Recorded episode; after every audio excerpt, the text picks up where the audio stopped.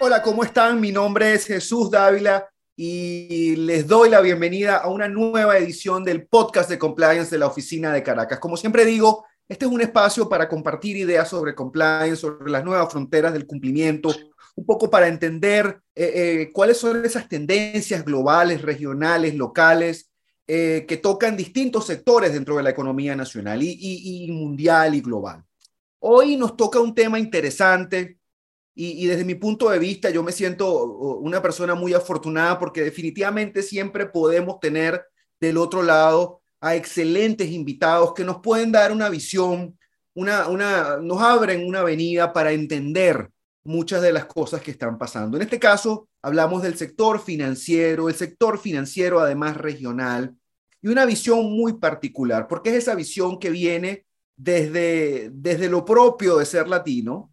pero además ser latino en el sur de la Florida, venir de Venezuela, tener éxito como, como, como emigrante, inmigrante en el sur de la Florida, pero además tratar estos temas tan sensibles en un sector tan particular en nuestra región. Él se pone en, otro, en, otro, en otra ventana y nos ofrece una mirada de nuestra propia región, pero siendo él también venezolano. Eh, hola Fernando, ¿cómo estás? Un gusto tenerte en el podcast.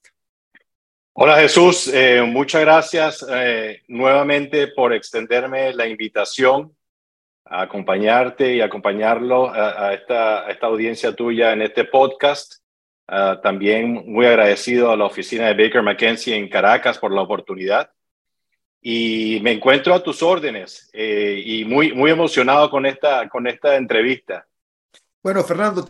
nosotros también estamos muy emocionados y como siempre hacemos, que es casi que un, un, paso necesario en, nuestra, en nuestras entrevistas, en nuestros encuentros, es un poco saber del, del camino recorrido por nuestros invitados. Y en ese sentido, pues sabemos que eres abogado de Venezuela, pero ¿cómo un abogado venezolano termina en estos temas de cumplimiento y además en el área financiera y además en el sur de la Florida? Cuéntanos un poco de tu camino profesional.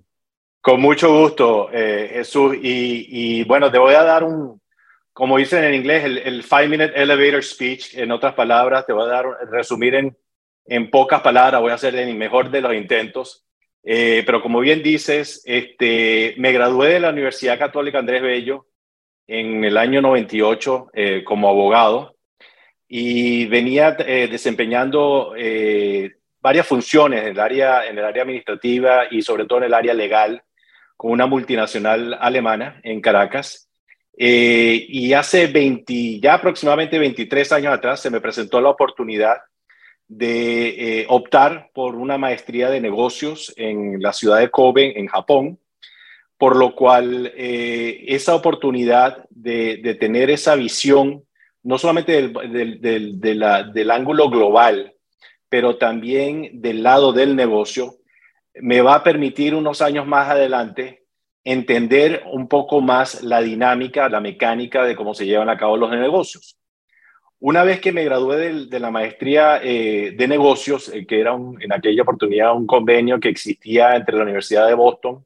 y una compañía eh, japonesa, opté, se me presentó la oportunidad de trabajar nuevamente con esta multinacional alemana pero en esta oportunidad asignado un proyecto en, en, la isla de Puerto Rico, específicamente el proyecto del, del Metro de San Juan. Eh, como ya yo venía con, con, un, eh, bagaje, eh, si se quiere, tanto comercial como legal, manejando proyectos, asistiendo en la medida que sea posible en lo que era la, la, negociación y, la ejecución contractual de proyectos de envergadura en Venezuela, se me presentó la oportunidad entonces de estar en el departamento de contratos de esta multinacional en el proyecto del Metro de San Juan. En esa, en esa oportunidad estuve lidiando con todo lo que eran procesos eh, de resolución alternativa, lo que llaman los en ADRs en inglés, los Alternative Dispute Resolutions, y estuve involucrado en el ámbito de, de mediación, arbitraje, incluso querellas judiciales contra la autoridad de, transporte en, en, la isla eh, de Puerto Rico. Y en esa oportunidad eh, me, me vino nuevamente la, inquietud de volver al ámbito académico, en esta oportunidad de explorar y, optar por otra maestría, pero en esta oportunidad en Derecho Comparado, entre, eh, entre el ordenamiento jurídico que tenemos en el, sistema civil nuestro con, eh, en comparación con el, norteamericano. Y, y, es por ello que apliqué en aquella oportunidad a un programa de, maestría de Derecho Comparado al LLM en la Escuela de, Leyes de la Universidad de Miami. Y en paralelo me surgió una oportunidad de trabajo con una eh, empresa financiera en el sur de la Florida, específicamente en la, ciudad de Miami, en donde eh, prácticamente comencé en el área de lo que es eh, departamento de procurement, lo que llaman compras. Y estando un tiempo allí, se me acercó alguien del negocio, en donde me prácticamente me, me, formula una interrogante y me dice, mira, Fernando, tú has hecho compliance, tú has trabajado en compliance. Y ante esta pregunta, lo, lo, que me vino a la mente fue, mira, yo me aseguro que las cláusulas de, de por ejemplo, anticorrupción, de lo que es el FCPA, Foreign Corruption Practices Act, eh, el anti-bribery, que es contra la, lo que es prácticamente la, corrupción, eh, me encargo y me cercioro de que el lenguaje o las dichas cláusulas estén dentro de los contratos y de, de esa manera se cumpla. Eh, pero la persona insistía en que si había trabajado en la función como tal. Y ahí es cuando yo de, confesé mi ignorancia ante la, la consulta y, le, le, repregunto a la persona, digo, mira, háblame un poquito más de, de lo que tú llamas compliance. ¿Qué es compliance? Y en resumida cuenta, cuando me explicó eso, me dice, es que yo creo que con el perfil que tú tienes y la manera como tú has trabajado con nosotros los proyectos, eh, hemos estimado que tú puedes ser un buen fit, puedes ser un buen candidato a la posición que se está ubicando, se está tratando de reclutar en la empresa.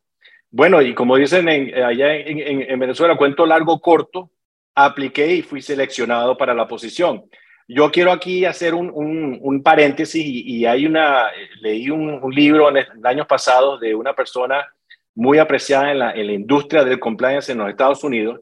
y él tituló su libro El oficial de cumplimiento por accidente.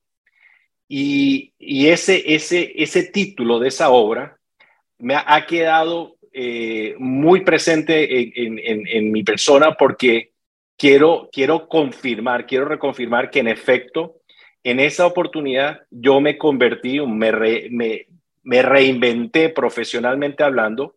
como un oficial de cumplimiento. Bueno, estuve con esta empresa financiera en el área de lo que son tarjetas de crédito y más que todo de débito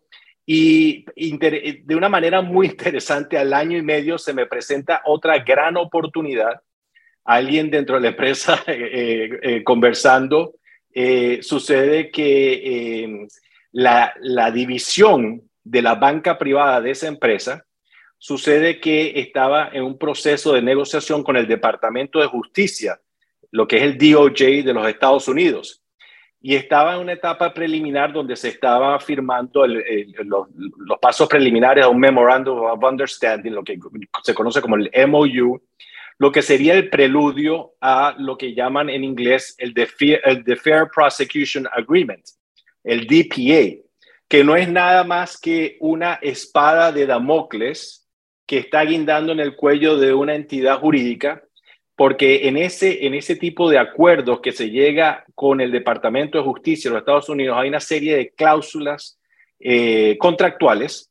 por medio del cual la, la, entidad jurídica se compromete en un rango o un, lapso determinado a cumplir ciertas ah, condiciones de remediación en las áreas de, de, que se ha identificado por parte del Departamento de Justicia eh, sobre eh, áreas de oportunidad o prácticamente eh, maneras irregulares de cómo el programa de compliance estaba llevando, se está llevando a cabo con esa institución.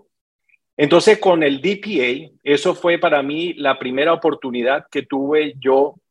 de ingresar a la banca privada, porque fui seleccionado para dicho cargo. Y una vez ejecutado el DPA,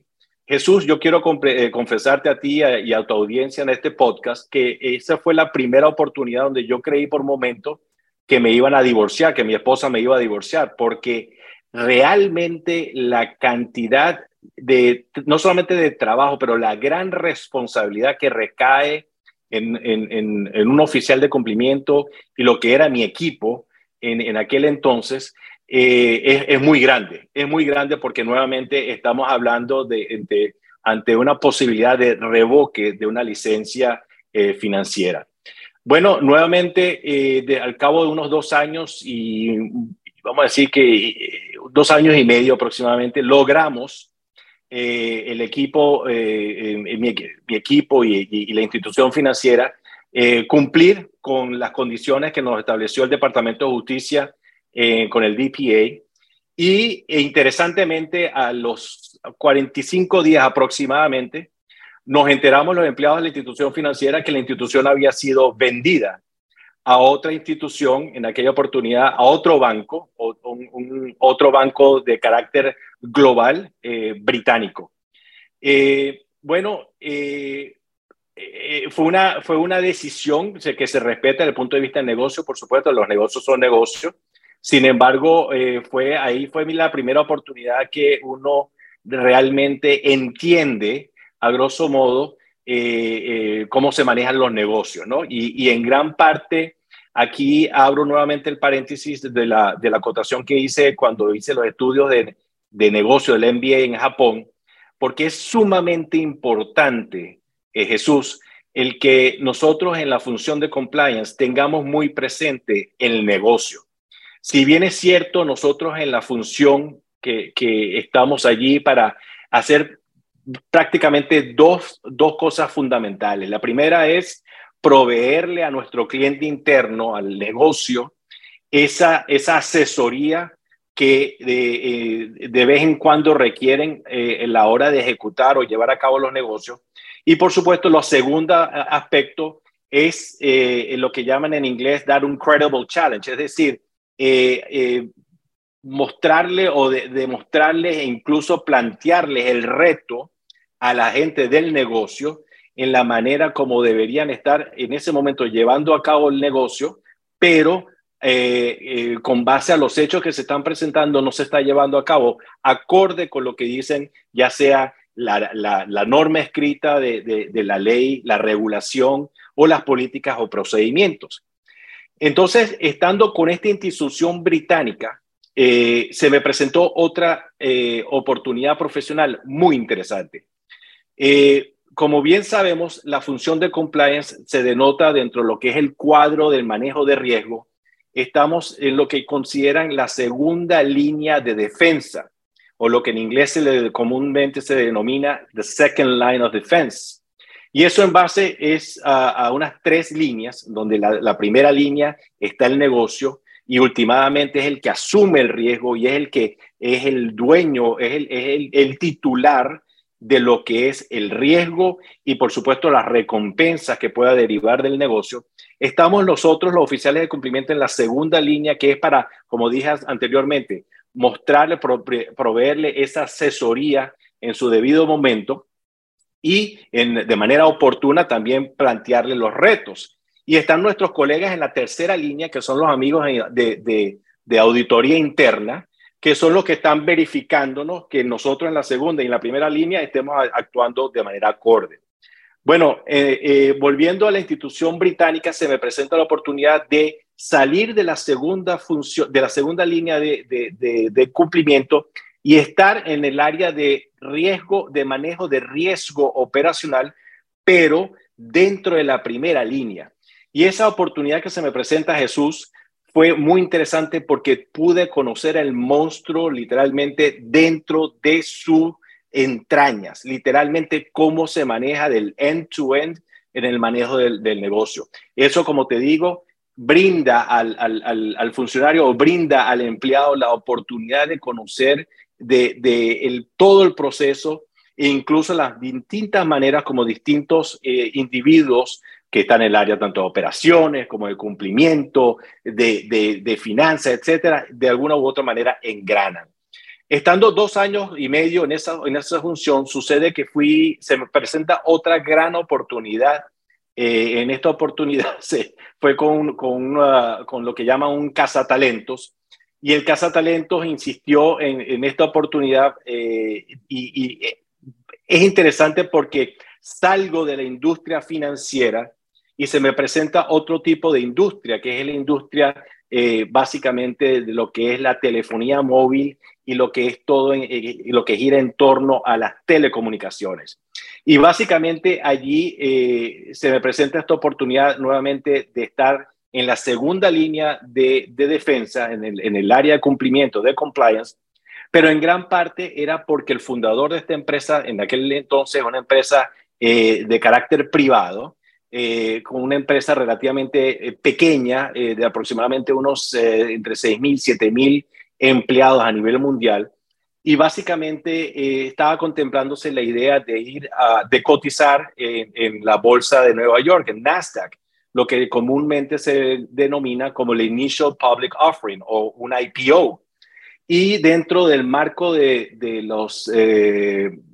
requisitos regulatorios que impone la bolsa de, valores es la de tener ese componente de ética y cumplimiento de manera tal de que existan controles efectivos y oportunos a la hora de llevar a cabo el negocio. Bueno, se me presenta entonces esta oportunidad de diseñar, implementar y luego gerenciar este tipo de programa a nivel mundial eh, lo cual se me permitió estar o visitar aproximadamente eh, casi 37, 38 jurisdicciones a nivel global, eh, donde esta empresa tenía una presencia física. Y como parte del programa requería, por supuesto, la implementación de, distintos recursos, como por ejemplo un código de conducta, eh, la implementación de lo que ya denominan en inglés el helpline o el hotline de una línea ética, eh, donde los empleados o cualquier tipo de persona vinculada a la empresa, ya sea un proveedor incluso o contratista, pueda accesar a, este, a dicho recurso toda vez que se haya identificado un área de oportunidad vinculada al área ética o de cumplimiento del compliance y por supuesto también en el manejo e implementación de un sistema que permita a la empresa en aquel entonces verificar a través de lo que llaman los listados eh, emitidos por eh, entes gubernamentales, como por ejemplo en los Estados Unidos la lista del Office, eh, del Office of Foreign Assets Control, conocida por las siglas OFAC. Bueno, después de unos casi tres años de estar en esa función, nuevamente el cuento largo corto, la empresa no eh, hace lo que es el IPO porque sucede que llegaron unas negociaciones con un conglomerado japonés que se llama SoftBank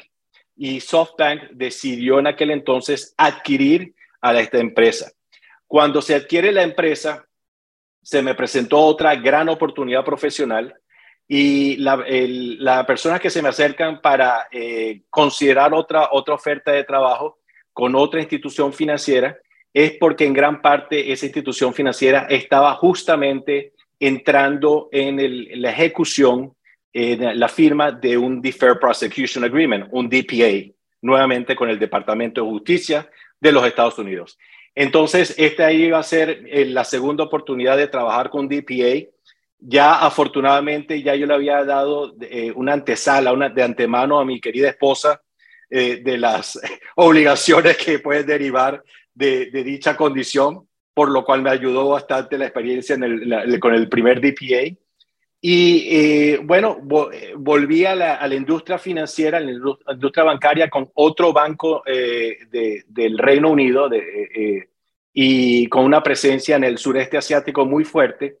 eh, pero básicamente a, lidiar con asuntos de lo que llaman eh, el antilavado de, de, lo que llaman en inglés eh, comúnmente Financial Crimes Compliance y también el aspecto regulatorio o lo que llaman el Consumer Compliance en, en, esos dos ámbitos. Voy a hacer un poquito la, la pausa en estos momentos, Jesús, porque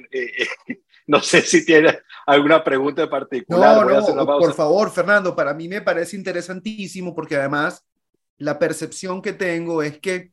en tu carrera profesional has tenido la oportunidad de ver distintos ángulos del problema de cumplimiento y además esos distintos ángulos te han permitido no solamente entender el problema de cumplimiento desde la perspectiva legal, sino además entender esas necesidades que vienen por la misma naturaleza del negocio, porque lo que parece cierto es que el negocio financiero, quizá todos los negocios tienen problemas de cumplimiento, pero el negocio financiero ciertamente tiene unas particularidades distintas a otros negocios, por la misma naturaleza de las actividades que realizan, porque normalmente el sector financiero es un sector altamente regulado, sensible en distintas áreas, sensible en distintos niveles. Y eso yo creo, Fernando, que, que, que, obliga a, preguntarte, eh, eh, eh, un poco beneficiándonos de tu presencia aquí en el podcast, y es de esa experiencia que tú tienes, Fernando, en ese sector financiero y sobre todo con la mirada desde el, sur de la Florida, que todo el mundo sabe que es una especie de extensión de Latinoamérica, si lo quieres poner así, tomando en cuenta que has trabajado en, lugares tan parecidos a nosotros como Puerto Rico, pero además en culturas corporativas tan distintas como la cultura de los ingleses en su manera de hacer las cosas. Yo, te preguntaría, en este momento, bueno, digamos, tomando un respiro en, tu vertiginoso ascenso como profesional, ¿cuáles crees tú que son esos temas que son neurálgicos en, el mundo financiero vis a vis el compliance? Y me atrevo a hacerte una segunda pregunta, vis a vis la región. Es decir, tú como latinoamericano, entendiendo un poco los, los temas de nuestra región, pero además entendiendo estos otros asuntos que menciono, ¿cuáles crees tú que son esos puntos esenciales, importantes? Esos puntos que, que normalmente el, profesional del cumplimiento no debería jamás descartar. Mira, en efecto, Jesús, eh, eh, eh, es una pregunta, vamos a decir, complicada porque tiene dos aristas, ¿no? Por lo menos noté dos aristas allí. Eh, en efecto, tienes, tienes toda la razón en el sentido de que eh, la industria financiera y la analogía que siempre algunas veces uno escucha la mayor, la mayor parte de las veces es que la industria financiera de alguna u otra manera permea en todo tipo de industria, porque nuevamente estamos hablando la esencia del sistema es el capital. Y, con base a, esa, a esa premisa, eh, me permito eh, decir o sugerirles, y cuando tengo la oportunidad comentarles a otros oficiales de cumplimiento, que con base a esa, a esa premisa en el tema del manejo de capital, por supuesto, eh, pueden existir distintas tipologías, por ejemplo, en el tema del ángulo de, de lo que es el, el, lavado de activos o la manera de que se lleva a cabo los, eh, el, lavado de activos. Sin embargo, muchas veces vamos a, a lo básico, a lo fundamental, y, y, allí es cuando uno habla de, por ejemplo, los tres niveles para llevar a cabo un, un, un, uh, lavado, eh, que es en, inglés se le conoce con las siglas del PLI, en lo que es el placement, layering y luego integration. Eso es fundamental eh, en cuanto a conocimiento de cualquier tipo de, oficial que esté en cualquier tipo de industria, aparte de la financiera, ¿no? Del, ámbito, del, lado eh, jurisdiccional o del ámbito eh, del aspecto geográfico, definitivamente no, es, no es ningún secreto que en gran parte antes de la pandemia se veía eh, un proceso de globalización eh, que muchas veces eh, uno se planteaba la interrogante de decir, bueno, ¿hacia dónde vamos? O, estamos ya derrumbando, ya falta es cuestión de quitar ya todas las fronteras a nivel global, porque definitivamente la globalización era algo que se estaba viendo que estaba llevando un ritmo muy acelerado. Eh, a tal punto que incluso yo recuerdo durante la pandemia, eh, si bien es cierto que mi ámbito eh, si se quiere, mi jurisdicción como, como, como un oficial de cumplimiento dentro de la institución financiera con que yo trabajaba anteriormente, eh, cubría el, el, área, no solamente el sur de la Florida, sino todo lo que era el, el hemisferio eh, occidental. Es decir, yo brindaba asesoría del punto de vista doméstico aquí en Estados Unidos, pero de igual forma eh, tenía cierta interacción con otros colegas en otras jurisdicciones en, Latinoamérica y en Centroamérica e incluso el Caribe. Pero durante la pandemia se presentó un fenómeno muy interesante y es que eh, al convertirme o al convertirnos en gran parte por el tema de la, eh, bueno, como, como cortesía de la pandemia, al estar en, cuarentena todos, estamos prácticamente eh, en, nuestras, eh, en nuestros hogares, eh, había una expectativa casi, no escrita, por parte del, del patrono, en donde uno podía estar disponible, estar casi que 20, a las 24 horas del día, 7 días a la semana. Y, y, si bien es cierto que mis clientes internos, que son prácticamente eran los banqueros, son los banqueros, bueno, a raíz de la pandemia, yo prácticamente es, esas barreras eh, eh, jurisdiccionales, es decir, que yo eh, cubría una cierta jurisdicción, se expandió significativamente a tal punto que ya yo estaba brindando asesoría a banqueros que se encontraban, por ejemplo, en el, en el sureste asiático y en Asia. y entonces, este, eso fue un aspecto muy interesante. Y a, tal punto sucedió todo esto que durante la pandemia pude incluso incursionar mucho más en, un área que se llama el cross-border compliance, que si retomamos nuestros estudios de quinto año, eh, algunas veces eh, recordaba mucho el derecho internacional privado con el tema del factor de conexión,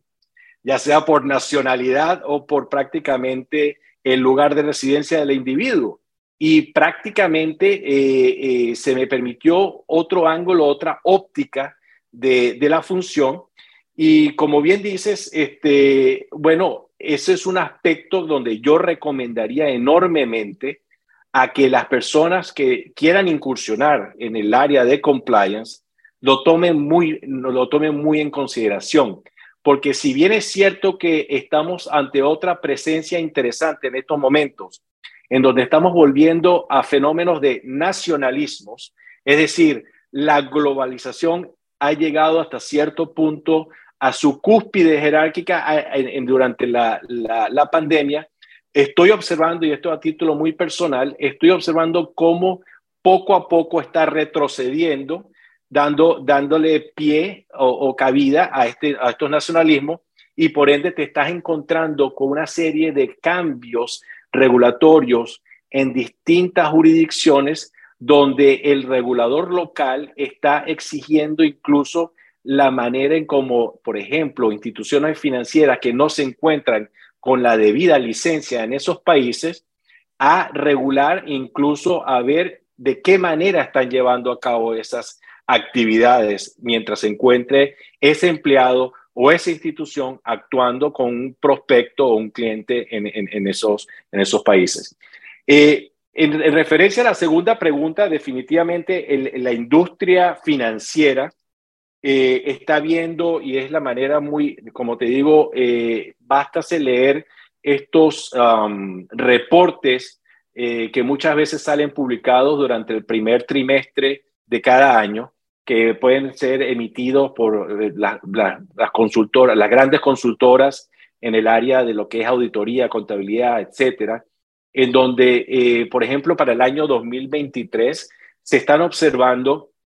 eh, que va a haber un, gran énfasis, sigue el énfasis en el tema del manejo de la data, de la información, en el, eh, de cómo se está cuidando la privacidad de, las personas y los clientes, ¿ok?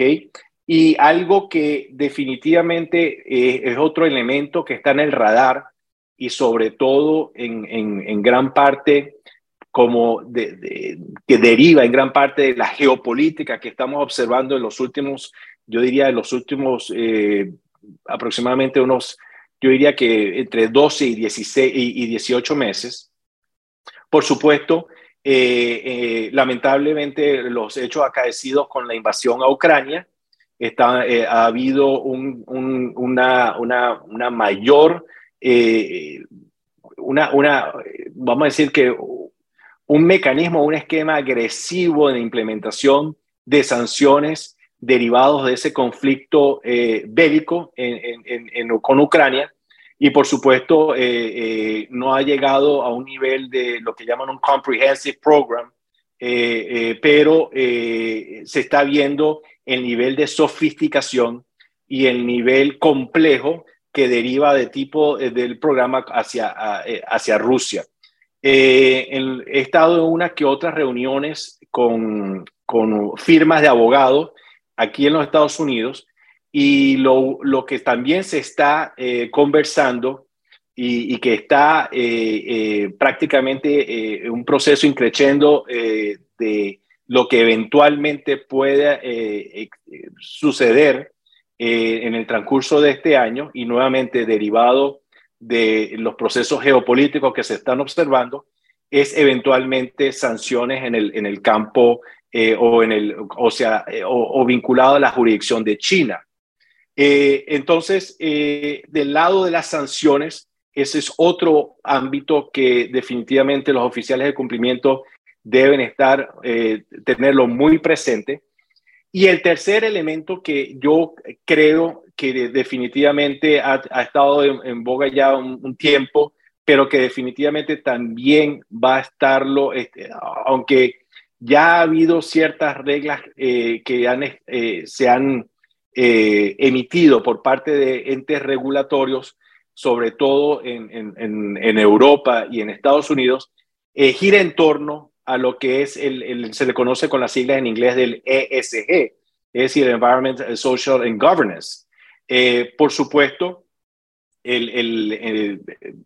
referencia al, medio ambiente, eh, uno de los grandes riesgos y, todavía, eh, por ejemplo, lo que es la Comisión de Valores de los Estados Unidos, conocida por sus siglas en inglés como la SSC, está en el proceso de implementar y publicar las, nuevas reglas o regulación en referencia a lo que son los disclosures o la manera como se está prácticamente eh, emitiendo la información correspondiente al, a la E del tema del ESG, eh, sobre todo lidiando con uno de los riesgos que derivan de la E, que es el, fenómeno que se le conoce como el greenwashing. Eh, por supuesto, las otras dos letras, los otros dos literales, la S y la G, en gran parte también es una etapa relativamente naciente de cómo se van a manejar sin embargo, eh, si recordamos la debacle que hubo en, meses pasados con, en el mundo de las, de, las cripto, específicamente con esta eh, empresa este, eh, comúnmente conocida con la sigla de FTX, FTX se le está dando prácticamente una prioridad e incluso se le está comparando a, niveles de cuando fue implementado el, Sarbanes-Oxley Act, eh, eh, como consecuencia de, de, debacles también sucedía, por ejemplo, con, con la debacle de Enron. Eh, entonces, esos tres aspectos, Jesús, en estos momentos, es cuando yo creo que un oficial de cumplimiento debería de tomar en consideración para por lo menos los próximos 12 meses. Es interesante lo que plantea Fernando, porque en el fondo no, nos damos cuenta que sobre todo en un lugar como los Estados Unidos, las preocupaciones de cumplimiento no son preocupaciones que se, se mantienen dentro del ámbito estrictamente local, sino que esa misma noción de ser un, un centro de, de, de, poder económico y político en el mundo genera la necesaria interrelación de la jurisdicción, en este caso los Estados Unidos, con otras jurisdicciones y temas como sanciones, el mismo tema de la sostenibilidad como un concepto global se vuelven importantes, se vuelven esenciales para poder garantizar que esa cultura de cumplimiento que, tiene que estar generada en, las organizaciones esté enfocada en los lugares donde debe enfocarse. Lo, que sí parece cierto es que el futuro del cumplimiento eh, cada vez se vuelve más complejo porque las zonas, los lugares, los eventos donde pueden haber posibles incumplimientos se multiplican. Y, y, sobre todo cuando esa noción de compliance cambia para no ser aquella cosa restrictiva en sí misma, sino, como tú bien mencionabas, ese ESG que se vuelve más bien una, una suerte de política de irradiación de la entidad hacia la sociedad y su relación con esa sociedad a los efectos de generar valores que eh, generen identificación entre lo que sería su mercado natural y esos valores corporativos que la compañía tenga. Y, yo te pregunto, quizá a modo de, de cierre, e, e, e, esas perspectivas a largo plazo, Fernando, del cumplimiento desde los Estados Unidos, ¿cómo las ves tú? Es decir, ¿tú crees que el abogado de cumplimiento en unos dos, tres años se vuelva prácticamente un abogado de derecho internacional, eh, para llamarlo de alguna manera? Este, ¿Crees que el peso de las sanciones se vuelva algo importante? ¿Crees que, por ejemplo, el tema de, parece mentira, el, tema del derecho ambiental y la biodiversidad como un concepto que antes se estudiaba, seguramente tú recordarás esto, era como un pequeño cuarto en el edificio muy inmenso del derecho administrativo hoy se volvió casi que una rama eh, independiente con unas reglas particulares, todo este tema del mercado de, créditos de carbono, las facilidades, la reducción de emisiones, los retos del, del milenio. Y, eso me obliga a preguntarte, sobre todo desde tu, desde tu posición, cuando tú, Fernando, levantas la mirada y dices, bueno, eh, eh, el, el, reto que tengo, los retos que creo que voy a enfrentar en, en tres, cuatro, cinco años, ¿en dónde pones la mirada, Fernando? Mira, Jesús, esa es otra excelente pregunta que manifiestas y, estás formulándome. Este, yo creo que esto daría cabida,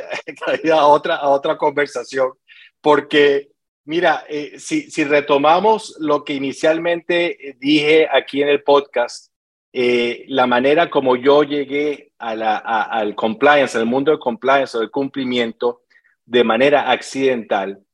Sí, mira, eh, yo te puedo responder con un sí en el sentido de que las sanciones van a continuar. Si, si históricamente las sanciones, sobre todo en un país como los Estados Unidos, han estado presentes desde, literalmente la guerra civil de los Estados Unidos, las sanciones. Entonces, eh, es un mecanismo del gobierno de Estados Unidos para, de alguna u otra manera, ajustar eh, el, argumento que se utiliza es de ajustar la conducta de un individuo o de una, de una entidad jurídica a corregir dicha conducta, ¿ya? Esa es la esencia. Entonces, respondiendo la pregunta, eh, yo diría que sí, la sanción definitivamente es un ámbito que va a continuar. En el aspecto sostenibilidad, definitivamente es otro ámbito en que eh, va, va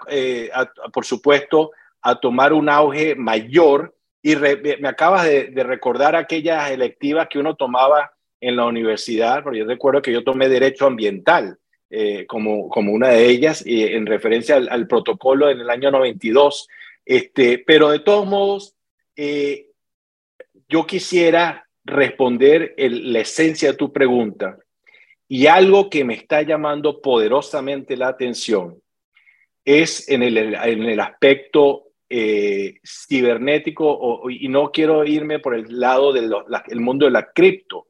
sino me, quisiera ir un poquito es por el lado o el ámbito de la inteligencia artificial. Eh, hago énfasis en, esta área de oportunidad porque basta leer en los últimos, yo diría que en los últimos 60 eh, días, a lo sumo 90 días, la manera vertiginosa como ese ámbito ha ido desarrollándose. A tal punto que yo tuve una conversación interesantísima con uno de mis mentores hace unos dos años atrás, en donde hacía referencia a que nuestra función de compliance o oficial de cumplimiento, vamos a tener que reinventarnos e incluso tener un componente. En aquel entonces mi mentor hacía, yo, le hacía la, la, consulta y le decía, mira, tengo que ponerme a estudiar para aprender a codificar. Me voy a convertir en lo que es un codificador, un coder. Y entonces él me decía, mira, más que coder, este, hay gente que se me ha acercado para eh, dar cursos y, convertir o, reinventarse uno en un científico de data, lo que llaman un scientific data eh, eh, analyst en inglés, este, porque muchas veces uno como oficial, uno tiene que calibrar, saber, saber calibrar los algoritmos y la manera como el source code dentro de la gran máquina de lo que llaman la inteligencia artificial o lo que es el machine learning eh, process, eh, bueno, prácticamente estamos allí. Entonces, en resumidas cuentas, Jesús, yo creo, yo creo que prácticamente el área de, de lo que es el manejo de la inteligencia artificial y la manera de cómo se vaya llevando a cabo la implementación de herramientas como el chat GPT, definitivamente va a estar o tiene que estar dentro de lo que es el ámbito o la jurisdicción de, si, se, si, se, si me permite la, la, la frase, eh, de un oficial de cumplimiento. Fernando, eh, eh, esta conversación ha sido fascinante. Me quedo con, con tu reflexión sobre el impacto de la, de la tecnología y particularmente de la inteligencia artificial en las labores de los temas de cumplimiento, que es una zona, yo te diría, prácticamente inexplorada, pero me quedo con algo adicional y me quedo con el testimonio de un venezolano que fuera de sus fronteras ha tenido éxito, que fuera de su país ha llevado en alto el nombre, en este caso de mi alma mater también, la Universidad Católica, pero además de todos los venezolanos y que, yo creo que con orgullo podemos decir que uno de los nuestros ha triunfado en un medio tan competitivo como el del derecho y más en el mercado de los Estados Unidos, pero más aún en el los temas de cumplimiento y sobre todo eh, enfrentando situaciones con autoridades, enfrentando situaciones con corporaciones globales que, que, sabemos que no es fácil y mucho menos eh, para, para un latino. Y sin embargo, estás allí dando la cara, eh, Fernando, y siempre nos sentiremos orgullosos de tener invitados como tú. Fernando, ha sido un placer y un gusto tenerte en el podcast de Compliance de la Oficina de Caracas. Muchas gracias nuevamente, Jesús, a Baker McKenzie en, en, la, oficina de Caracas y a la audiencia en, en general para este podcast. Y nuevamente estoy a tus órdenes. Muchas gracias. Gracias, Fernando. Y así llegamos al final del podcast de compliance de la oficina de Caracas, un podcast que esperamos no desaparezca por el chat GPT o por la inteligencia artificial. Mi nombre es Jesús Dávila y nos veremos en otra oportunidad. Hasta luego.